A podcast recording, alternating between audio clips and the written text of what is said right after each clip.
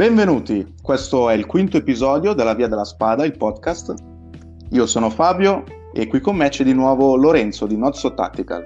Ciao Lorenzo. Ciao, ciao, ciao, sempre noi.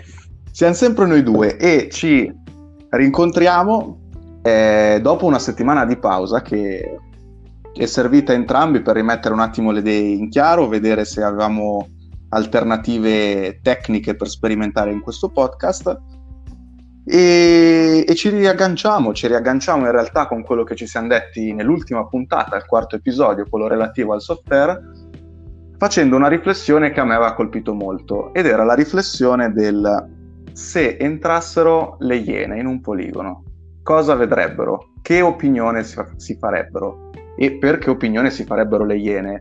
È chiaro, lo ricordiamo, che le iene è una metafora, no? è un pretesto per dire una telecamera che dal mondo esterno entra in quello che invece è il nostro ambiente, il nostro mondo, che percezione ha, che cosa vede?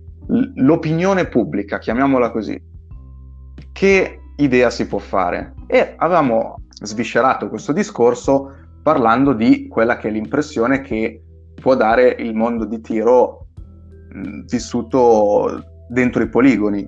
Quello che invece non ci siamo detti è che percezione hanno avuto queste persone esterne nei nostri confronti, come le abbiamo vissute noi di persona. Noi siamo entrati magari in un determinato ambiente di tiro e questo chiaramente convivendo con persone che possono essere amici, famiglia, colleghi, fidanzate, in qualche maniera hanno vissuto questa nostra transizione e volendo si spera trasformazione. Chiaro, chiaro, anche perché ricordiamolo, mi pare da non so da quanto tempo, forse un paio d'anni, c'è l'obbligo di far comunicazione ai conviventi e ai parenti se si entra in possesso di un'arma. Ora non so questa cosa come sia stata poi recepita o attuata, però so che ehm, alla, alla, denuncia dell'arma o comunque al prendere il porto d'armi, ora a me non è capitato né in fase di rilascio nel 2014 né in fase di rinnovo, si deve fare una sorta di autodichiarazione di aver avvertito le persone che tu sei in possesso di un'arma. Poi questa cosa può essere più o meno divertente, dipende da che punto di vista la si prende, però nel senso quello che dici tu è vero, c'è uh, in un momento della vita di, di qualsiasi tiratore, di qualsiasi detentore di armi, questa fase, questo, diciamo, questo evento cruciale che è quello di dover dire alle persone che, che si hanno delle armi, anche quando una persona entra nella nostra vita o, o già c'era un, un, nostro amico, come hai detto tu, un partner, una fidanzata, eccetera, eccetera, un familiare. Il discorso prima o poi, a meno che uno non sia un genio del, de, della, come si dice, di evitare i discorsi, prima o poi uscirà fuori, no? E quindi come, come lo abbiamo affrontato noi questo discorso e, e, come andrebbe affrontato se c'è un modo, come, come hanno risposto le persone. Queste risposte sono state favorevoli, sono state positive, negative, insomma, se vuoi raccontare tu la, la tua esperienza. Ma certo, certo, a me diciamo non, non ne faccio segreto. È chiaro che nel momento in cui parliamo degli altri percepiti come gli altri esseri esterni a questo mondo non possiamo fare un unico calderone. Eh, sia perché le persone chiaramente non sono un unico calderone, ma comunque ognuno è un individuo a sé stante, un essere umano su questa palla di roccia, e sia perché chiaramente abbiamo anche interazioni diverse tra eh, i vari altri che ci circondano. Ti dico, personalmente mi è piaciuta molto la cosa del arriva il momento in cui lo devo dire. E io in realtà, sai che stavo, mentre lo dicevi, stavo tornando indietro la memoria e ho detto, ma io a chi l'ho detto? E io in quel periodo vivevo chiaramente da solo, eh, non, non, ho avuto neanche, penso, l'immediatezza nel dirlo ai miei familiari, forse li avrò, li avrò avvertiti in qualche maniera che non vivono appunto con me. E mentre quello che mi aveva colpito più di tutti come primo impatto era stato l'impatto dei colleghi, no? Io citerò questo esempio perché poi ognuno riesce a relazionarsi eh, con le sue esperienze. A me l'impatto che aveva colpito di più era quello dei colleghi. Colleghi perché, sai, ragazzo giovane, siamo bene o male tutti coetanei, io ero comunque uno dei più giovani, e però subito mi aveva infastidito questo approccio di ecco, adesso lui si fa male, no? Adesso lui è un ragazzo giovane, è incapace, eh, lui sarà quello che vedi al telegiornale che si è sparato, sarà quello che ha fatto il danno, sarà quello che... Eh, a me mi aveva infastidito particolarmente questo genere di reazione, perché in realtà io, per quanto super inesperto dell'ambiente, ancora privo di tutte le riflessioni che mi sono fatto dopo, comunque lo vivevo come un gesto di enorme responsabilità, tanto che mi sembra di averlo già detto in qualche episodio, io all'inizio avevo addirittura paura dell'oggetto, no? Cioè era una cosa che toccavo esclusivamente al poligono, in casa rimaneva sigillato in una valigetta mai preso in mano, mai sai quello che facciamo adesso anche solo per eh, mantenere una certa dimestichezza, quello che si chiama giocare con le armi, no? caricatore vuoto, apri, chiudi. Ma prima vietato, e io mi ricordo che questo impatto dei colleghi mi aveva infastidito perché poi non è una cosa che è durata poco, è una, una sensazione che mi ha accompagnato per anni. È stata nel mio caso, immagino che ci siano altri casi che si appli- applicano anche a, a gli, tutte le altre persone, anche voi che ci ascoltate, che questo essere considerato non all'altezza mi ha spinto in realtà a fare sempre meglio, a fare sempre di più, a fare attività sempre più spinte, no? Se prima era ci vado una volta al mese in linea fissa, poi è diventata ok, vado al TSN ma entro nella squadra di tiro rapido. Poi è stata va bene, esco dal, dal TSN e vado in cava dove c'è la libertà di movimento ben più ampia. Poi è stata allora voglio il 12, poi è stata allora voglio la carabina, poi è stata allora voglio i corsi di notte con le torce. Insomma, mi ha portato sempre a fare quel passo in più, sia per crescita mia, ma anche sempre di fondo io ho avvertito questo voler dimostrare che non sono quello che si fa male, perché io rappresento, rappresento il giovane moderno no? Nel, dal punto di vista delle armi. E questo ad esempio è stato um, l'approccio che ho avuto io, questa totale infiducia che tuttora, nonostante sento di essere ben sopra la media del tiratore che ho anche come collega, come colleghi, perché non sono l'unico, eh, eppure sembra non bastare mai. Cosa ne pensi? Beh, sì, guarda, sono effettivamente esperienze di vita comuni a entrambi, come al solito. Sembra che questo podcast sia fatto da una sola voce, eppure sono due. e credo siano esperienze comuni, come hai anche accennato tu, a, a tantissime persone. Quello con cui ci si scontra, ahimè, è il fatto che la telecamera delle Iene, come abbiamo detto prima, questo vuole intendere l'opinione comune, riguardo questo ambiente, riguardo questa tematica, è stracolma, come ahimè purtroppo è, è, mi viene da dire naturale perché non c'è, non c'è molto che si possa fare per, per cambiare questa cosa.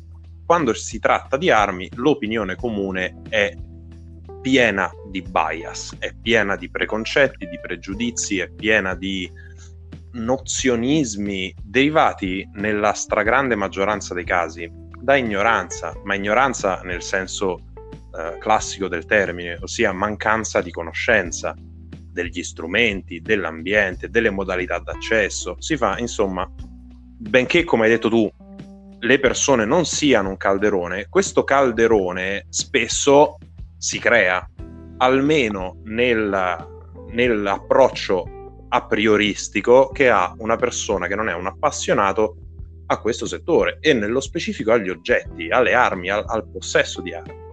Cioè, se non si fa quello step in più, che spesso avviene quando magari c'è una buona conversazione anche con una persona che la pensa diversamente da noi o che non sa nulla di questo, di questo ambiente, non sa nulla di armi, del possesso, eccetera, spesso no, andando un pochino oltre, si riescono a scardinare quei due o tre punti cruciali di preconcetto che ha una persona che permettono poi alla conversazione di andare oltre.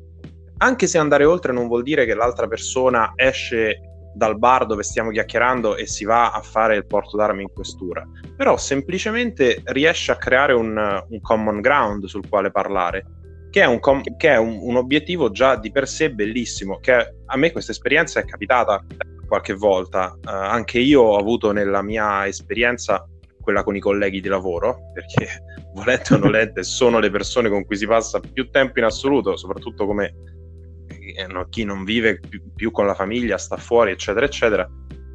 Passi dalle 9 alle 18 e tu anche molto più tardi con queste persone e parlando esce fuori. E anch'io ho, ho, parlato ovviamente di armi con questi miei colleghi, che sono quelli che in un altro podcast già ho detto eh, sono stati loro che mi hanno poi spinto a diventare Nozzo Tactical, ma queste erano persone che non avevano alcuna conoscenza del settore, non avevano alcuna esperienza con l'arma da fuoco. Sono stato io il primo a fargliele vedere. Sono stato io il primo, dopo una cena qui a casa mia, quando ancora si potevano fare le cene, a tirar fuori dall'armadietto, a dire ragazzi, allora questo è, questo è, e sono rimasti incantati, estasiati, perché sono oggetti, le armi che hanno anche un, un grande fascino. Una volta che si, eh, diciamo, stabilisce questo, come ho detto prima, common ground, che è quello del, ehi, sono Lorenzo, sono la persona che conosci,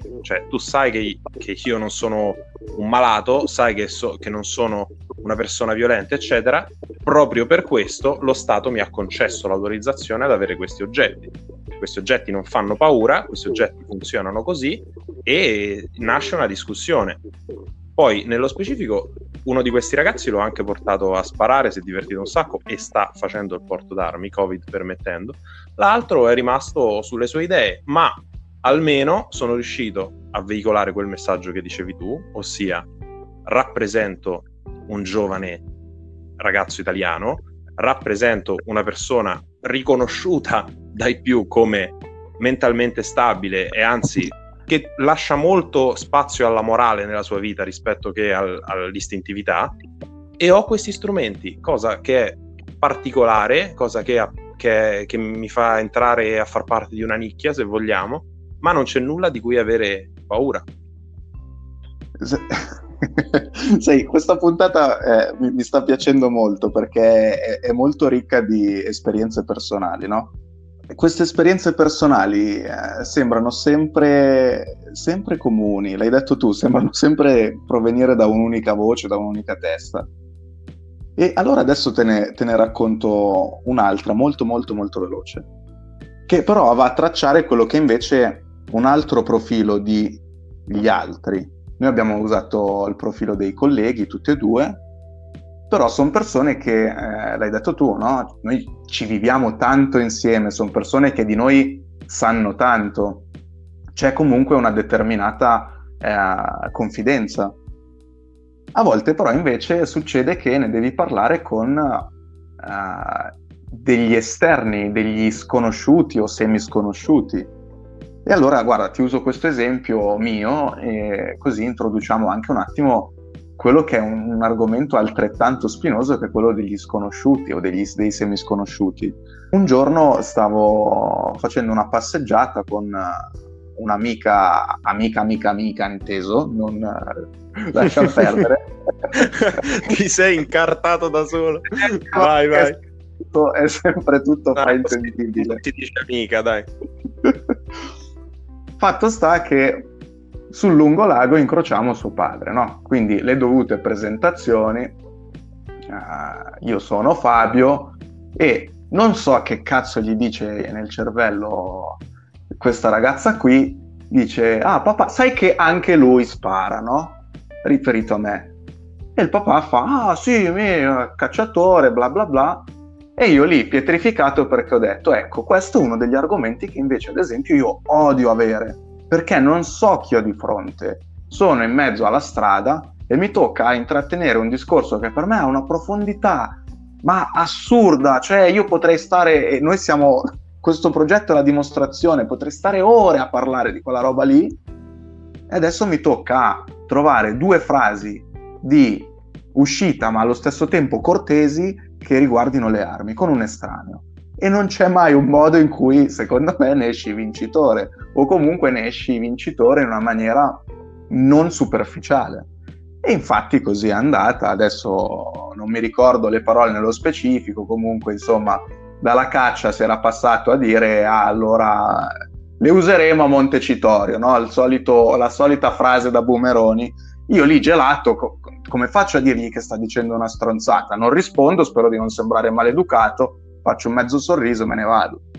Esatto. Però questo per dire che eh, l'interazione con gli esterni è molto spesso quasi più difficile che con le persone che abbiamo in confidenza. Perché nonostante sia un tabù, allo stesso tempo è anche un argomento estremamente superficiale, no? Ah, e quante volte abbiamo sentito al bar il discorso se entra il ladro in casa e mi ha preso due stuzzicadenti lo spalmo sul muro. Sì, sì, eh, meglio, questo... meglio il, il, più brutto dei processi che eh... il migliore dei funerali. No, e questo lo dicono sia persone che hanno il porto d'armi, gravissimo, ma lo dicono anche persone che questo porto d'armi, questa concessione, questo privilegio non ce l'ha. E quindi se da una parte sono scusate perché sono esterne a questo mondo, dall'altro lato mettono in difficoltà invece te che in questo mondo ci sei dentro. E certo. quindi, eh, non lo so, eh, io è un discorso che tendo sempre a sviare o addirittura proprio a non far saltare fuori con gli estranei perché uno mi dà fastidio dover dare questo genere di risposte sviare il discorso e due invece se mi dovessi lasciare andare con una persona che magari mi sento particolarmente affine, allo stesso tempo poi subisco viceversa l'effetto in cui ho paura di venire inquadrato come persona, passami il termine, strana, no? Mm. Beh sì, sì, guarda, effettivamente quello che tu dici mh, mm, apre un, grandissima, un grandissimo bivio della conversazione ci sono persone con cui, e questo è il mio parere, eh, con cui vale la pena parlare di determinate cose, ci sono persone con cui non vale la pena.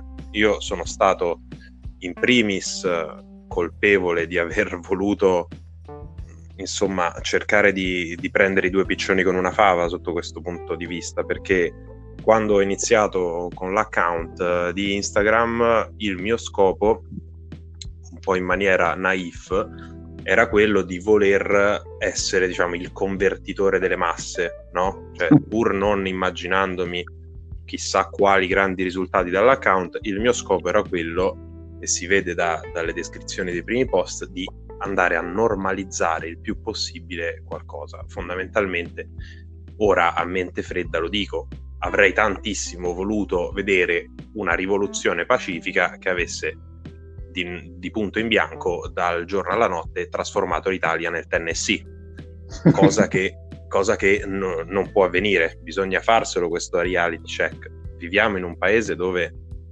queste sono cose di nicchia, sono cose che molto probabilmente rimarranno della nicchia. Non sono sempre state della nicchia, perché ad esempio, questa è una cosa molto divertente, molto spesso più è anziano l'interlocutore con cui si parla di, di questi argomenti, ad esempio quando parlo con mia nonna di queste cose, più per loro è normale perché fino a qualche decennio fa in Italia il possesso d'armi, fossero poi soprattutto per uso venatorio, qualcuna per uso difensivo, altre per uso ricreativo, insomma, il possesso era del tutto normalizzato, cioè faceva parte della vita quotidiana delle persone, in particolar modo, e grazie a Dio è ancora un po' così, di chi apparteneva alla cultura rurale. Quindi chiunque, e qua parliamo della maggior parte delle persone prima del grosso processo di urbanizzazione che ha vissuto l'Italia, prima la gran parte delle persone veniva dalla campagna o aveva parenti che vivevano in campagna e per queste persone era del tutto normale parlare di armi da fuoco, andare in campagna e sparare. Cioè, mia nonna mi, mi, mi ricordava che quando era piccola lei, subito dopo la guerra, a voglia a te quante armi c'erano, no? Trovate nei cascinali, nelle intercapedini delle pareti e i ragazzi le prendevano, andavano nei boschi, ci sparavano, insomma, cose proprio che ora sono inimmaginabili, no? Però questo aveva fatto sì che l'Italia fosse portatrice, insomma, di, di una certa cultura armiera molto forte, molto radicata, soprattutto nell'ambito del civile, no? Eh, ahimè, invece, poi quando si parla con nostri coetanei o la generazione precedente alla nostra, è molto più difficile trovare persone che abbiano, soprattutto persone che, con cui capita poi di parlare su base quotidiana, eccetera, è molto difficile trovarne che siano d'accordo o che condividano, insomma, una visione positiva di determinati oggetti. Molto è lasciato al tabù, al mistero o come dicevi tu, a quelle 4-5 frasi di circostanza molto spesso purtroppo, questo ha detto purtroppo, estremamente politicizzate, perché eh, le armi in Italia come in tutto il mondo diventano strumento di politica, cioè diventano strumento di identificazione politica. Quindi capita spesso anche quando ci si, ci si mette a parlare con gli estranei di sentirsi etichettati come ah, tu allora sei il fascista, tu allora sei il, il leghista, quindi per questo hai le armi. No, cioè e qui ora ritorno a come avevo iniziato questo, questo mega discorsone dicendo che ci sono persone con cui vale la pena parlare, di cui poi questa puntata, su, sulle quali poi questa puntata si, si, incentrerà, e persone secondo me con le quali non, non vale la pena spendere, spendere, parole, perché per me e anche per te, per chi ascolta questo podcast, si spera, questo argomento è talmente importante talmente uh, cruciale all'interno di come io personalmente mi vivo da qualche anno a questa parte le mie giornate che andarlo a ridurre a chiacchiera da bar o andarlo a edulcorare per renderlo più piacevole o più affabile a qualcuno mi sta antipatica come cosa comincia, comincia a, non, a, non, farmi più star bene con me stesso. Perché io a, sto, a questo punto come ci, ci accennavamo prima, ci accennavamo negli audio che ci mandavamo prima di iniziare a registrare, preferisco lavorare sul piccolo, preferisco lavorare con le persone della mia cerchia, che poi magari sono esterne all'ambiente, che poi magari non vogliono prendersi un'arma, ma che comunque hanno a che fare con me. Preferisco lavorare su di loro e cercare di, passatemi tutti quanti il termine, influenzare loro, affinché possa esserci già all'interno delle piccole cerchie di ognuno di noi un ambiente un po' più friendly, no? che per un, per un istante eh, ero in fissa, no? stavo ascoltando e poi hai detto delle parole che eh, hanno proprio risvegliato l'attenzione. Ho detto, ok, qua, qua è, è, più coinvolto ancora del solito, no? Quando hai detto a me sta stretto dover sminuire, sto parafrasando, i discorsi che vorrei fare. E, e io lo capisco benissimo, tant'è che oggi o ieri, se non sbaglio, hai fatto un post uh, molto, molto interessante in cui dici che comunque questo, questa passione ha anche cambiato le lenti no? con il quale tu uh, leggi e guardi il mondo. Allo stesso tempo, uh, io vorrei farti un'altra domanda. Queste, queste, lenti con cui tu guardi il mondo, che hanno cambiato la maniera in cui interpreti la realtà che ti circonda e, ma diciamolo, la vita in genere, senza voler essere troppo poetici, è stato notato da chi ti sta intorno? O, o meglio, rifaccio la domanda. Le persone, sempre parlando della cerchia stretta, perché a questo punto abbiamo stabilito che in effetti è la cerchia con il quale vale la pena lavorare, nel momento in cui si vuole normalizzare questa nuova realtà di cui noi siamo comunque portatori, volenti o nolenti, come, come e se è stato percepito questo tuo cambiamento, questo... non lo so, raccontami la tua esperienza con le persone che ti rendi conto che anche in maniera solo, diciamo, di riflesso hai influenzato. Raccontami un po'. Ma guarda, questo discorso forse è uno dei più difficili per me da affrontare perché è un qualcosa che in primis è ancora in, in evoluzione perché io ancora non ho ben chiara questa lente attraverso la quale guardo il mondo e eh, in secondo luogo è uno di quelli che, che più mi soddisfa quindi c'è questa sorta di, di Dr. Jekyll e Mr. Hyde. Uno è un'incertezza uno è una fortissima certezza.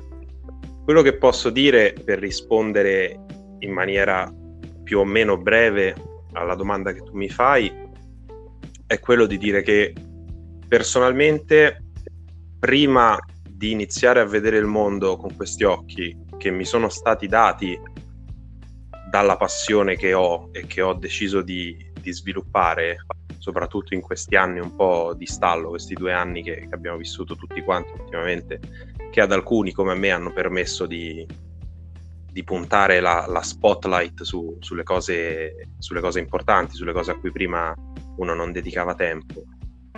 Come ti posso dire, io per tanti anni non mi sono mai sentito adatto agli ambienti in cui mi trovavo, ok? Siano essi stati ambienti dove ho studiato, ambienti che frequentavo, ambienti dove lavoravo, eccetera. A me questo mondo, questa passione mi ha centrato, nel senso mi ha dato modo di accedere a consapevolezze e a conoscenze e qui stiamo parlando di cose che sono lontane anni luce dall'utilizzo delle armi da fuoco e dalle armi come oggetto in sé.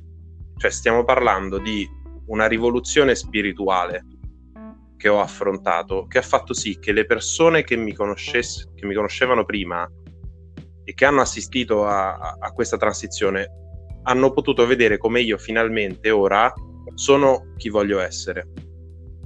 Questo viene però con un carico su di me molto, molto pesante, perché ciò che, ciò che voglio essere, ciò che, che vogliamo essere, è un qualcosa che è, almeno io così lo percepisco, quasi inafferrabile, quasi irraggiungibile, soprattutto nel mondo che, che viviamo oggi. Qua ora io capisco che sto parlando di cose estremamente personali, cercando di tradurle ed è molto difficile star, starci dietro. Spero che sia stato quantomeno chiaro. No, Lorenzo, allora innanzitutto è stato chiarissimo eh, ed è stato chiarissimo sia perché come al solito hai un'ottima dialettica, sia perché, come continuiamo a ripetere, sono discorsi tanto comuni che ognuno di noi ha un, un, modo di rivedersi e quindi di interpretarlo, addirittura capire le parole ancora prima che vengano spiegate.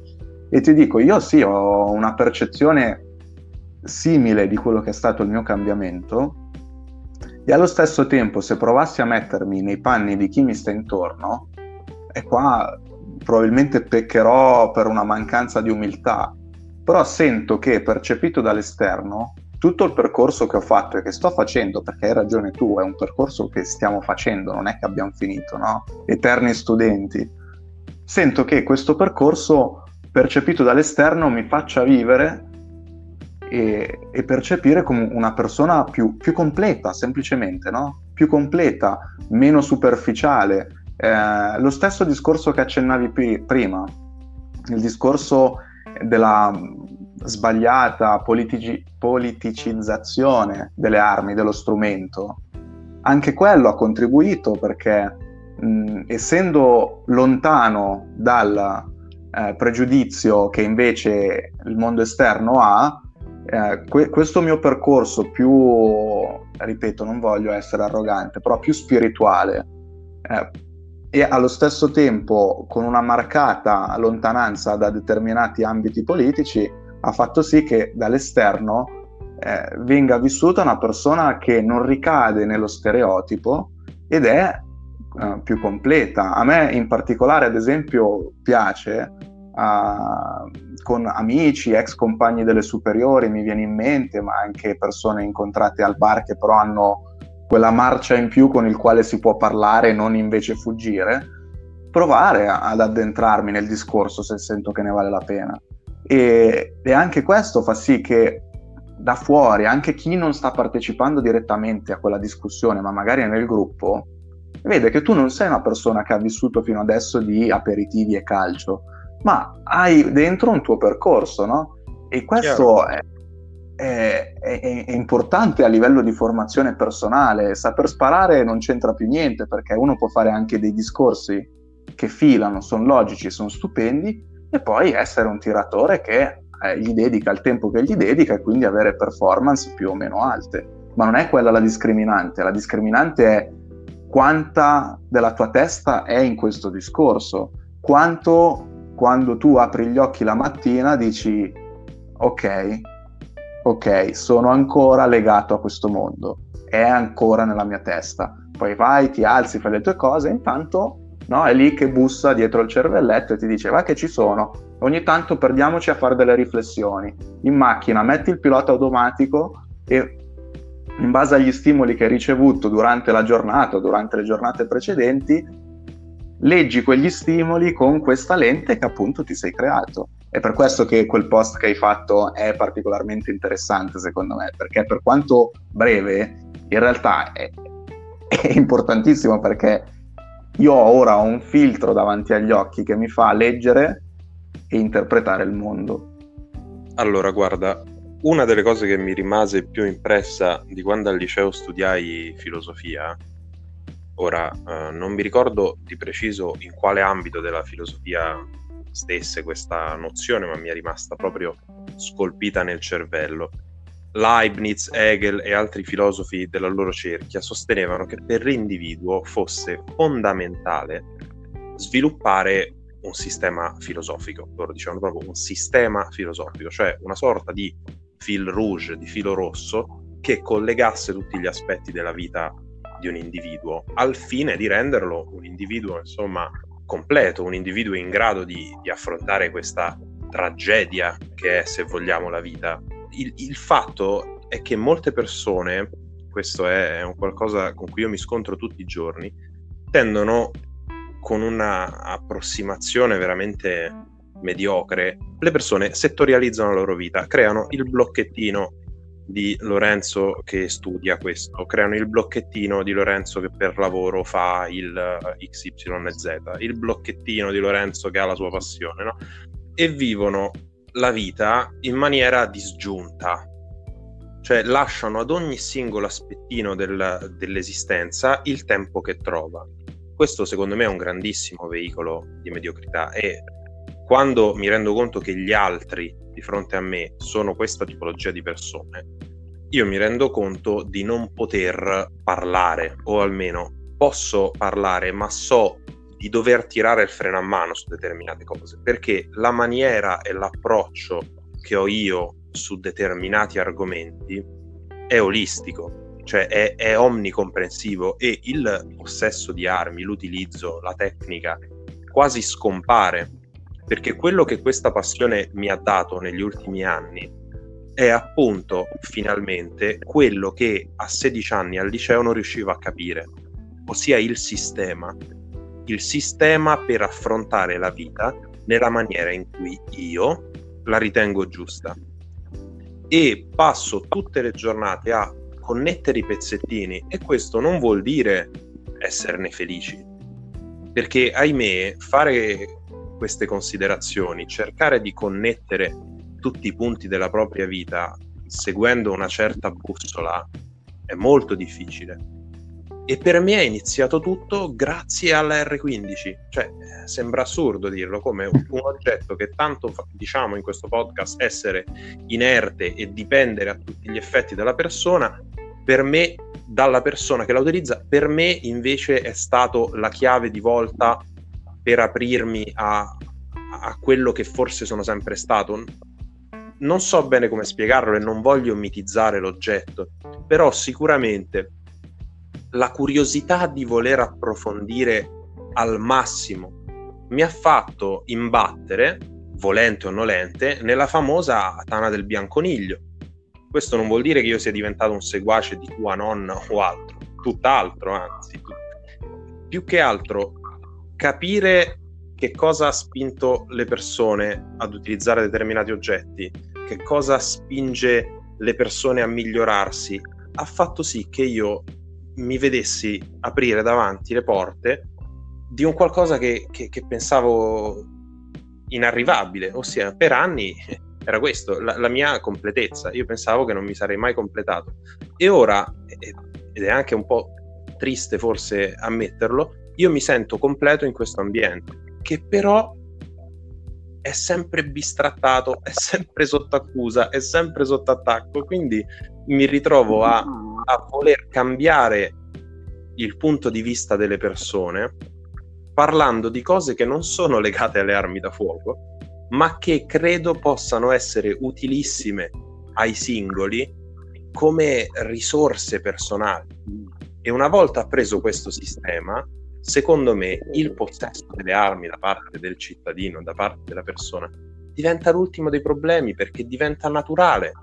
Nel momento in cui si ristabilisce l'importanza dell'individuo e quei diritti fondamentali, ossia la sua incolumità, la sua eh, ricerca di ciò che lo rende felice nella vita, il suo diritto appunto alla vita stessa. Cioè, una volta che si, si dà importanza a queste cose, avere un'arma nell'armadietto blindato diventa quasi secondario, diventa quasi un... Ma, ma perché non ce l'hai? Punto interrogativo. Allora, hai, hai fatto un intervento che in parte mi ha fatto mi ha toccato perché mi sono sentito per un secondo, passami il termine che non vuole essere in nessuna maniera negativo, per un attimo sotto accusa, poi però ho iniziato a interpretare quello che era invece mh, la visione che stavi dando. Perché ad esempio... Ma guarda, proprio... ti, interrompo, ti interrompo e poi ti faccio riprendere subito. È questo, cioè sono argomenti difficili da trattare, difficilissimi per tutti, certo. però questa difficoltà è un qualcosa che va intrapreso prima o poi nella vita, al di là dell'ambito. Allora, ti dico, eh, riprendiamo un attimo il discorso filosofia. Sarei ipocrita a dire che non è così, perché allo stesso tempo sono stato io a dire no, il sistema delle lenti eh, che mi fa leggere il mondo in una maniera nuova è quello che tu poi hai chiamato il sistema, quello che dà una matrice di fondo a tutti gli aspetti della tua vita.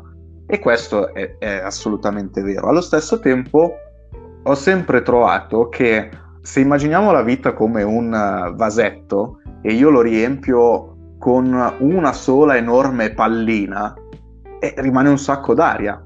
Se invece riesco a fare palline più o meno grandi, ma distinte tra loro, riesco a riempire meglio il vasetto. E all'inizio questo mi faceva sentire sempre in maniera buona, però sotto accusa, no? Perché dicevo, ma allora io devo fare una pallina unica o forse lui che sbaglia. Poi invece in realtà mi sono reso conto che il sistema è il vasetto. Esatto.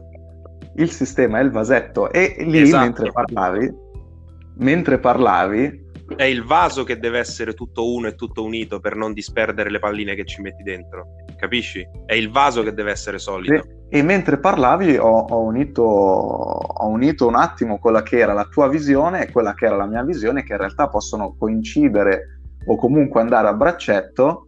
E da lì poi, mentre parlavi, sai, ho iniziato anche a divagare con la testa perché mh, mm, tu l'hai nominato c'è il, il Lorenzo e il Fabio al lavoro, il Lorenzo e il Fabio al poligono, ma c'è anche, uh, per ritornare al discorso degli altri, il Lorenzo e il Fabio con il partner. E questo mi è, mi è rimasto in testa, oddio, mi è ritornato in testa perché sai benissimo che in realtà è stato, è stato l'input per questa puntata perché eh, con eh, la mia compagna che non conviviamo stabilmente ma passa 3-4 giorni a settimana magari da me, è nato perché un giorno stava cercando le sue cuffie e l'ho vista che ravanava con una nonchalance totale a segno oh, che qualcosa è successo, una normalizzazione c'è stata rispetto a quando l'ho conosciuta era lì che ravanava tra una bandoliera piena di colpi del 12 e un plate carrier eh, dentro l'armadio. Era lì che li spostava uno e l'altro per cercare le sue cuffie, no?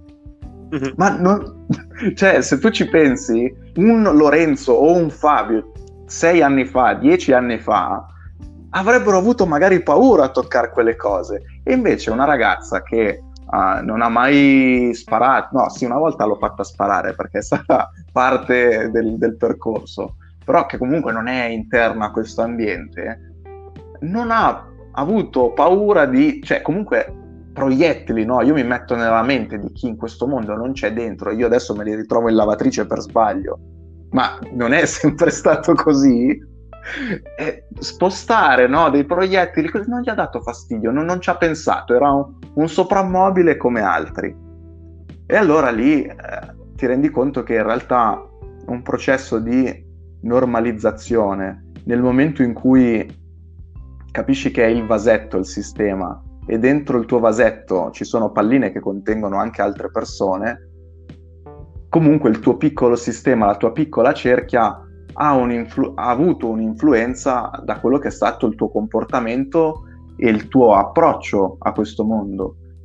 E quindi ritorniamo al discorso dell'inizio, ritorniamo al discorso che è importante essere un degno rappresentante. Se l'aspetto filosofico sembra essere qualcosa che tocca solo noi la nostra crescita, in realtà può essere il vettore per far capire che dentro questo ambiente non c'è più spazio per i superficiali, ok?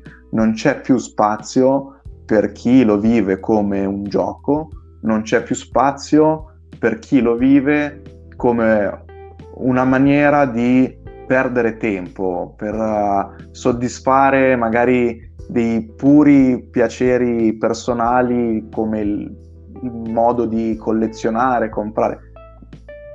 Non c'è più spazio perché non c'è più il tempo per far sì che siano loro a continuare a rappresentare questo ambiente perché anche il tempo sta scadendo. Io so che questa tra l'altro è un, un argomento che a te preme tanto e ti tocca tanto. Ah beh sì, però vedi su questo, su questo argomento qua eh, del, del fatto che bisogna farsi portavoce eccetera eccetera sai che io questo sarà molto probabilmente frutto dell'ultimo periodo, eccetera, insomma, delle, delle, delle, fluttuazioni emotive che in quanto essere umano provo, in questo momento la vedo un po' più nera, cioè nel senso, non credo che si possa modificare la visione che, che anche gli stessi appartenenti all'ambiente hanno.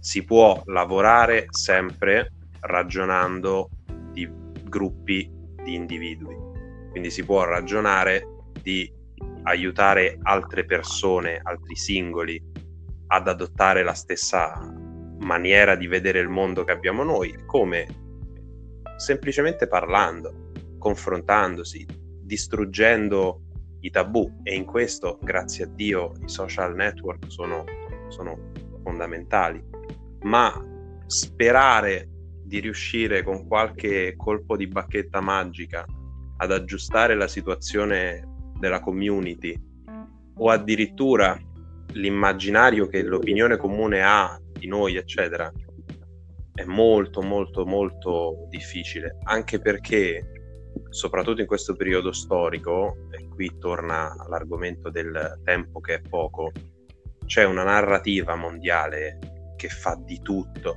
di tutto per distruggere quello che, che noi abbiamo perché fa proprio leva questa narrativa che, che agisce su molteplici aspetti della vita, fa proprio leva su, su questa incapacità delle persone di vedersi come vasetto, no? Si vedono come le palline.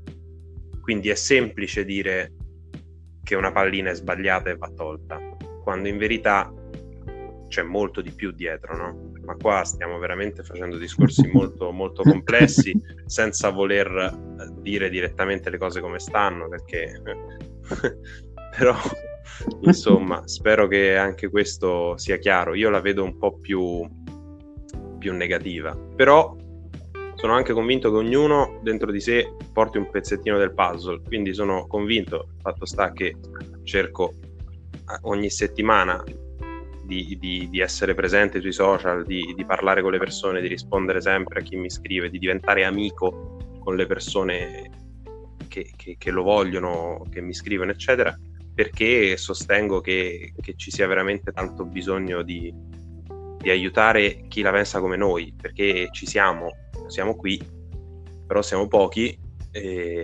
spesso non ci conosciamo, spesso ci sentiamo soli e questi erano i temi delle prime puntate ma la, la speranza c'è. Poi che cosa il mondo farà di noi, questo per citare la canzone lo scopriremo solo vivendo. e cosa noi faremo in, in conseguenza lo scopriremo solo vivendo. Non lo so, però fatto sta che secondo me questa per Lorenzo, per me, è la pietra miliare è la, la pietra di volta del, della, mia, della, mia, vita. Cioè io mi rendo conto di, di trovarmi bene e centrato grazie a quello che ho nell'armadio blindato ma non solo grazie allo strumento, quello può anche andarsene, può rompersi, può essere sequestrato, può essere rubato, può essere quello che ti pare, può essere venduto, quello che rimarrà è quello che, che quello strumento mi ha dato, ossia quel sistema di cui, di cui, parlavo prima, che è quello che poi mi indirizza nella vita, mi, fa, mi, mi aiuta a capire la maniera in cui voglio vivere, no? Quindi questo è un qualcosa che, che sicuramente se ben veicolato anche agli altri può essere compreso, al di là che non venga poi compresa la necessità di avere una, un machine gun. Però tutto quello che c'è prima, questo è qualcosa su cui si può far leva.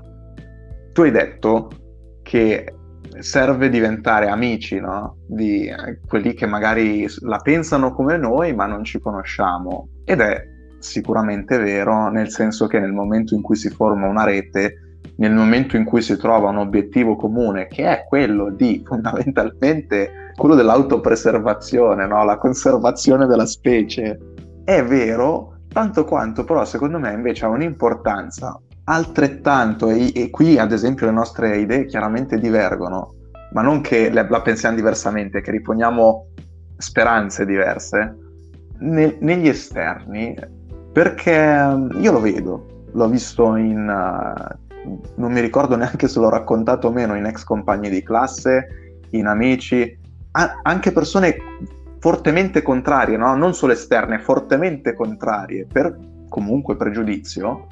Io ci ho parlato, a mie spese a volte li ho portati a sparare, eh, ho, ho, fatto quello che potevo per far vedere che uno, le persone che sono dentro questo mondo non sono necessariamente delle persone inaffidabili o pericolose.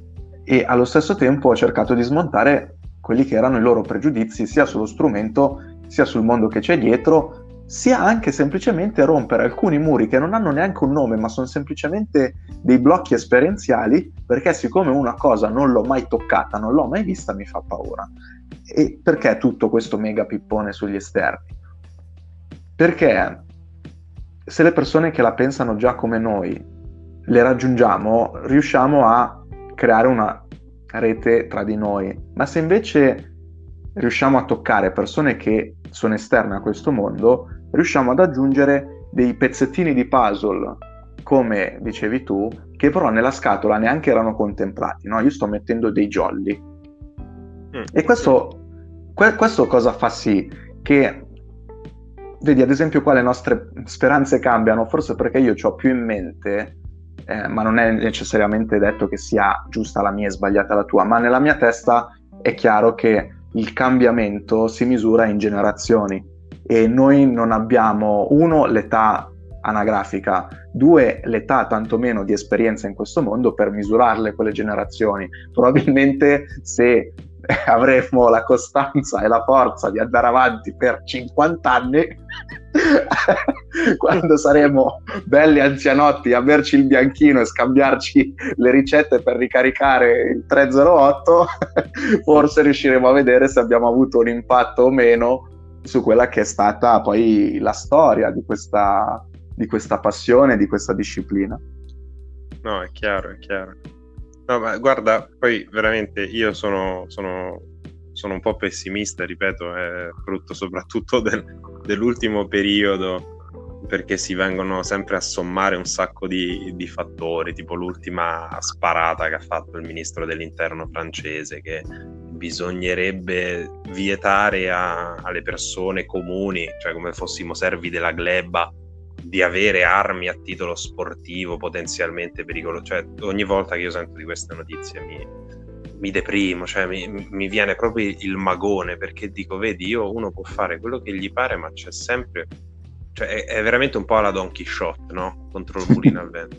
Però effettivamente, ora che tu mi hai parlato e hai rinvigorito un po' in me quello che è il mio, il mio desiderio puro, hai ragione cioè la normalizzazione di determinate cose, come anche di un determinato tipo di, di, tiro che facciamo noi, eccetera, che peraltro non è vietato, non sta scritto da nessuna parte che è vietato, cioè ce le inventiamo noi, siamo noi stessi, no? è, la, è la community stessa, questo l'abbiamo detto più, più e più volte, che si fondamentalmente suicida da sola, che si autocastra, che si autolega, vabbè. Effettivamente queste cose possono essere fatte. E è vero quello che dici tu, che non, non abbiamo abbastanza esperienza per vedere no, il cambio, ma ad esempio io personalmente vedo molta, molta, molta più gente con i plate carriers, vedo molta, molta, molta più gente interessata a un determinato tipo di, di formazione, di tiro, eccetera, e non la vedo perché aumentano le persone che seguo su Instagram, sui social. La vedo perché persone che già seguivo prima mi scrivono magari ah ho comprato il, pri- il plate o se no mi consigli un, un, plate? O nel mio poligono non vogliono che io utilizzi la fondina. Mi conosci qualche altro poligono? Cioè noto che le persone come grazie a Dio è giusto che sia cominciano a capire, no? magari vedendo uh, il video del corso y, y, vedendo il video del drill americano X, cominciano a dire: Ma caspita, io queste cose le voglio fare, no? E allora, se c'è in Italia chi lo fa, se c'è nel mondo chi lo fa, se c'è chi mi dice che è normale e non, non c'è niente di, di, di cui aver paura, allora cerco un modo per farlo. E questo è fondamentalmente quel processo che dicevi tu, perché di certo a comprarsi il plate carrier non è l'istruttore di lento mirato con revolver di 72 anni, è la persona che magari ha fatto il militare e esce o è l'appassionato civile che, che dice caspita sai che c'è, mo mi prendo una carabina. Perché posso. E la voglio usare in questa maniera perché posso. Cioè questo capire di poter fare delle cose è anche un po' detto fra di noi, il farle a prescindere, perché comunque stiamo parlando di cose che si fanno in... Vabbè, la, la lascio qua, la lascio qua. Il farle a prescindere è un qualcosa di estrema libertà e non è la libertà freedom di, America, capi? Cioè non è quella libertà. Pensate, pensate come viviamo. Associamo la parola libertà all'americanata. Oh, è libertà, è una cosa tanto nostra quanto quella di un americano e non quella di, di avere le armi ma quella di caspita, cercare di essere felici in quello che si fa, cercare di raggiungere un livello alto in quello che si fa, perché, perché la, lo stoico raggiungimento di un traguardo grazie all'impegno che ti dà, che ti dà diesel da bruciare, no? che ti dà soddisfazione di aver fatto qualcosa. Non è di certo quello di ah, eh, volevo sparare con la fondina, ma mi hanno detto di no, e allora no. Cioè, cazzo, trova un campo di tiro dove ti fanno sparare con la fondina, no? O allenati in dry fire a casa a cannone con la fondina, così anche se al TSN ti fanno sparare solo da fermo, tu tutte le cazzo di estrazioni te le fai a casa. E poi al poligono confermi solo col, col recoil management. Cioè, questa attitudine, questo atteggiamento effettivamente può passare a chi non lo ha, a patto che sia un, una cosa bilaterale, cioè a patto che, che, che dall'altra parte ci sia chi lo vuole, no? Non è che puoi andare in giro a fare il proselitismo, perché se, se parli di, di astrofisica, ah, oddio, qua cazzo sto offendendo un sacco di gente, ma se parli di astrofisica a, a, alle persone, ai bambini dell'asilo, è inutile, no? hai, hai, una capacità di, di, vincolarti dalle situazioni che ti invidio perché io invece mi sono incartato in qualcosa di molto più semplice prima. Vabbè, questa, questa, è una, questa, è un'altra qualità che a useful tool for, tool for later.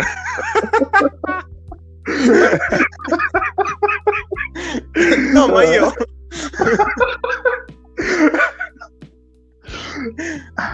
cazzo. Va bene, ragazzi, io direi che la puntata è finita. E se dobbiamo dare una conclusione, diamone una molto veloce. Innanzitutto, se volete fare, fate perché potete, anche a prescindere. E in tutto questo, se posso dare un consiglio a tutte quelle persone che magari in questa volontà di espandere e condividere la propria passione ci hanno già provato, si sono messi sui social. Ecco, nel, nel cassetto metteteci anche che se volete farlo non a scopo di autoproclamazione, ma con uno scopo magari un po' più nobile, per far sì che quando io, te e Lorenzo ci troveremo a 70 anni con il bianchino, allora fatelo affinché abbia un impatto positivo non solo nella community che già è dalla nostra parte, ma abbia un impatto positivo anche con chi invece questo mondo non lo conosce o addirittura lo disprezza. Anch'io volevo sparare la massima quote finale. Cioè mm. è questo, no? Quello che vorrei chiedere io alle persone è quello di guardarsi allo specchio e capire che nella vita il tempo che abbiamo a disposizione è poco e le cose che scegliamo di, di mettere all'interno del nostro vasetto hanno un'importanza, ok? Quindi ogni cosa che, che vale la pena fare, vale la pena farla bene, no? Everything worth doing is worth overdoing, dicevano i Navy SEAL. Creiamoci un sistema, diamo importanza alle cose che facciamo e dobbiamo essere pronti a difenderle, a difenderle semplicemente anche in una conversazione con una persona che non la pensa come noi. Non possiamo glissare il discorso. È nostra responsabilità, qualora ne valga la pena, approfondire con quella persona e vedere dove la cosa porta. Perché magari cambia idea quella persona, o magari cambiamo idea noi, ma non lo sappiamo finché non lo facciamo. Cazzo, sei, pro- sei più bravo a fare le conclusioni. Va bene. Dalla prossima la chiudo io. Eh sì, bravo. Ciao Lorenzo, è stato un piacere come al solito. Ciao a tutti voi che ci avete ascoltato e alla prossima. Ciao ciao.